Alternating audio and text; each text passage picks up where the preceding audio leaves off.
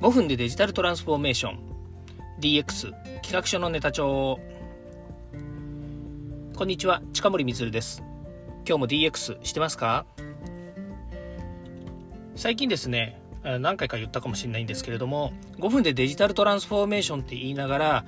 じゅっぷんもにじゅっぷんも喋っている自分がおりまして、やっぱりタイトルの名前とですね内容がそぐわないので、ごふんでデジタルトランスフォーメーションって言ってるからにはごふんで終わりたいなというふうに思います。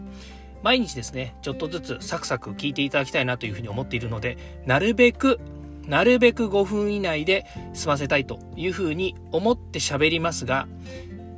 必ずそうですとは言い切れません。はい、私の場合ですね、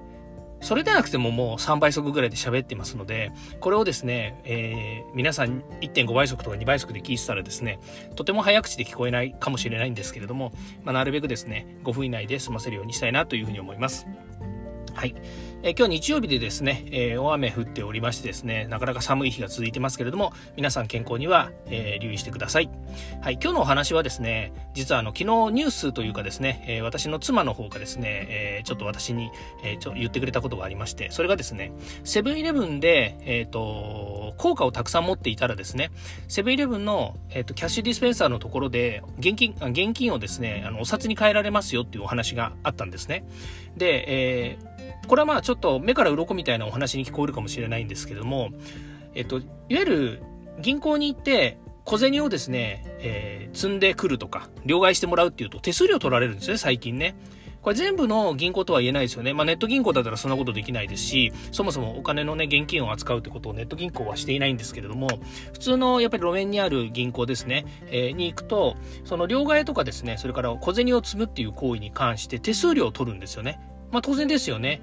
そこに利益は発生しないけれども、行員さんのね、あの手間暇とかね、それからまあお手数取ってしまうわけですから、当然ですけどお金取って叱るべきだっていうふうに思うんですね。で、これは普通で考えればそういうふうに思うんだけれども、そもそも銀行にお金を積むっていう行為が、彼らがそのお金をたくさん集めて運用して利息を得るっていうから、お金を銀行に積むのをみんな良しとしてた風潮があるわけですよね。あの積んどけばお金利息が出る、あの貯まるっていうふうに考えているので、だからその利息分で銀行っていうのは運営してるんですよねと。まあその他にも金融商品をね。いっぱいやってますよね。あの銀行でしたら、まあ、なんかよくわかんないですけど、長期な、長期信託、信託は信託銀行かもしれないですけども、まあ、いろんなね、あの短期長期でいろんなお金の運用をするっていうのが、まあ、裏にあって、で、銀行は国の銀行法で守られていたりもするので、金融庁がね、管理、監督をしてるわけですから、それなりにやっぱりね、えー、倒産しないし、運営もしっかりしてるし、で、私たちのお金をね、大事に守ってくれるしっていう安心感のもとに、まあ、預けてるわけですよね。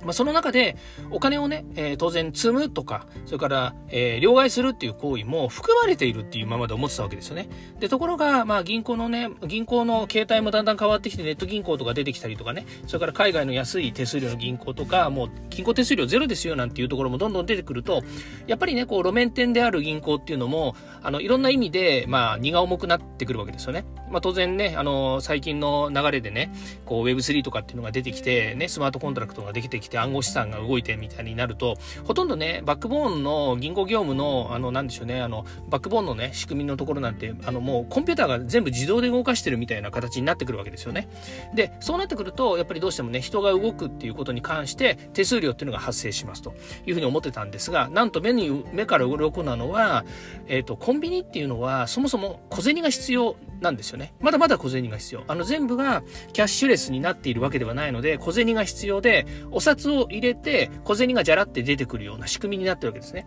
特にセブンイレブンって対面式なんだけれども、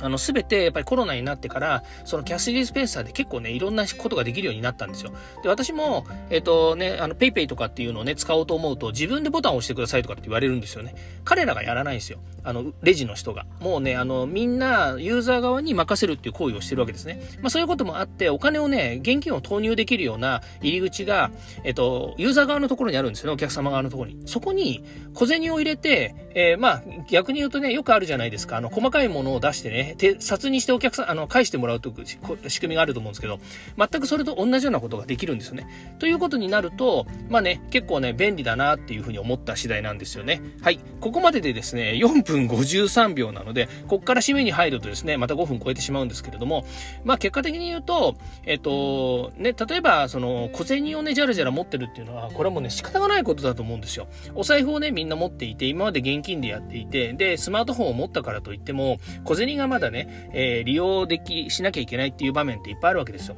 それが、コンビニでも、やっぱりね、半々、もしくは、まあ、あの、えー、なんでしょうね、その、キャッシュレスっていうものがどんどんね、こう流行ってきてて、えー、使うにしても、やっぱり小銭をね、いっぱい必要で、コンビニってね、小銭をすごい必要とするらしいんですよね。さっきも言いましたけど。なので、小銭を集める手段として、そういうふうに使っているらしいんです。ただし、これね、あの、物理的な、あの、ものなんですよね。あの、キャッシュディスペンサーっていうのは機械なんですよ。で、しかもね、お金を扱う部分って、やっぱりコインをね、ガチャガチャガチャガチャ入れてるので、経年劣化とかもあって、結構ね、壊れたりもするんですね。そうすると、あの、正当な使い方っていうのはお金を支払うときに使える、使うんであって、両替するわけではないので、これはもうね、もし壊れてしまったら、あの、お客様に対してね、えー店側から、まあ、損害賠償が出る可能性もあるらしいんですよね。とも言い切れないけども、えー、そうじゃないとも言い切れないって話なんですよ。だから ディーアイワイ じゃなくて ディーワイオーアール、えー、ね、えー、do your own research っていうんですかね。まあそういう形で使ってくださいっていうふうに、えー、まあ言われているわけなんですけども、まあ使い方としてはね、面白いなっていう感じなんですよね。で、コンビニがお金を扱っている、またはね、金融、まあセブンイレブンだったらセブン銀行とかもあるので、お金をね、扱うということに関しては、まあある程度ね、あの、組織的に長けてるのかなというふうに思うんですけど、一般の人がね、お金を扱う、また両替するとかってなると、やっぱり金融庁のね、あの、えー、登録、免許登録の申請とかもあって、普通じゃできないわけですよね。だからそういう意味では、そういった組織がね、えー、もっとお客様の、まあ、いわゆるユーザーのね、あの、かゆいところに手が届くっていうような仕組みに変えていっていただくと、もっとね、えー、お金の価値というかね、えー、まあ、お店の価値というか、お金の価値というのかね、みんなの使い手が、使い勝手というのかね、いわゆる、えっと、ユーアイユーエックス っていうものが、えー、上がり、利便が向上して、また、えー、コンビニをですね、えーしっかりとしっかりととかね、あの利用して、えー、ね、あの便利に使おうかなっていうふうに思うのかなって、まあそんなふうに感じました。はい、ということで今日はこれで終わりたいと思います。えー、皆さんね、寒いですけれども本当体体というかね、あの体調の変化が違う。えー、気候の変化によってね、体調不良とかも起こる方もいるかと思いますので、ぜひね、体には十分気をつけて、えー、お過ごしください。ということで今日はこれで終わりたいと思います。明日は月曜日ですけども、えー、お休みですよ。えー、休日なんで、えー、のんびり過ごしてくださいということで終わりたいと思います。ではまた。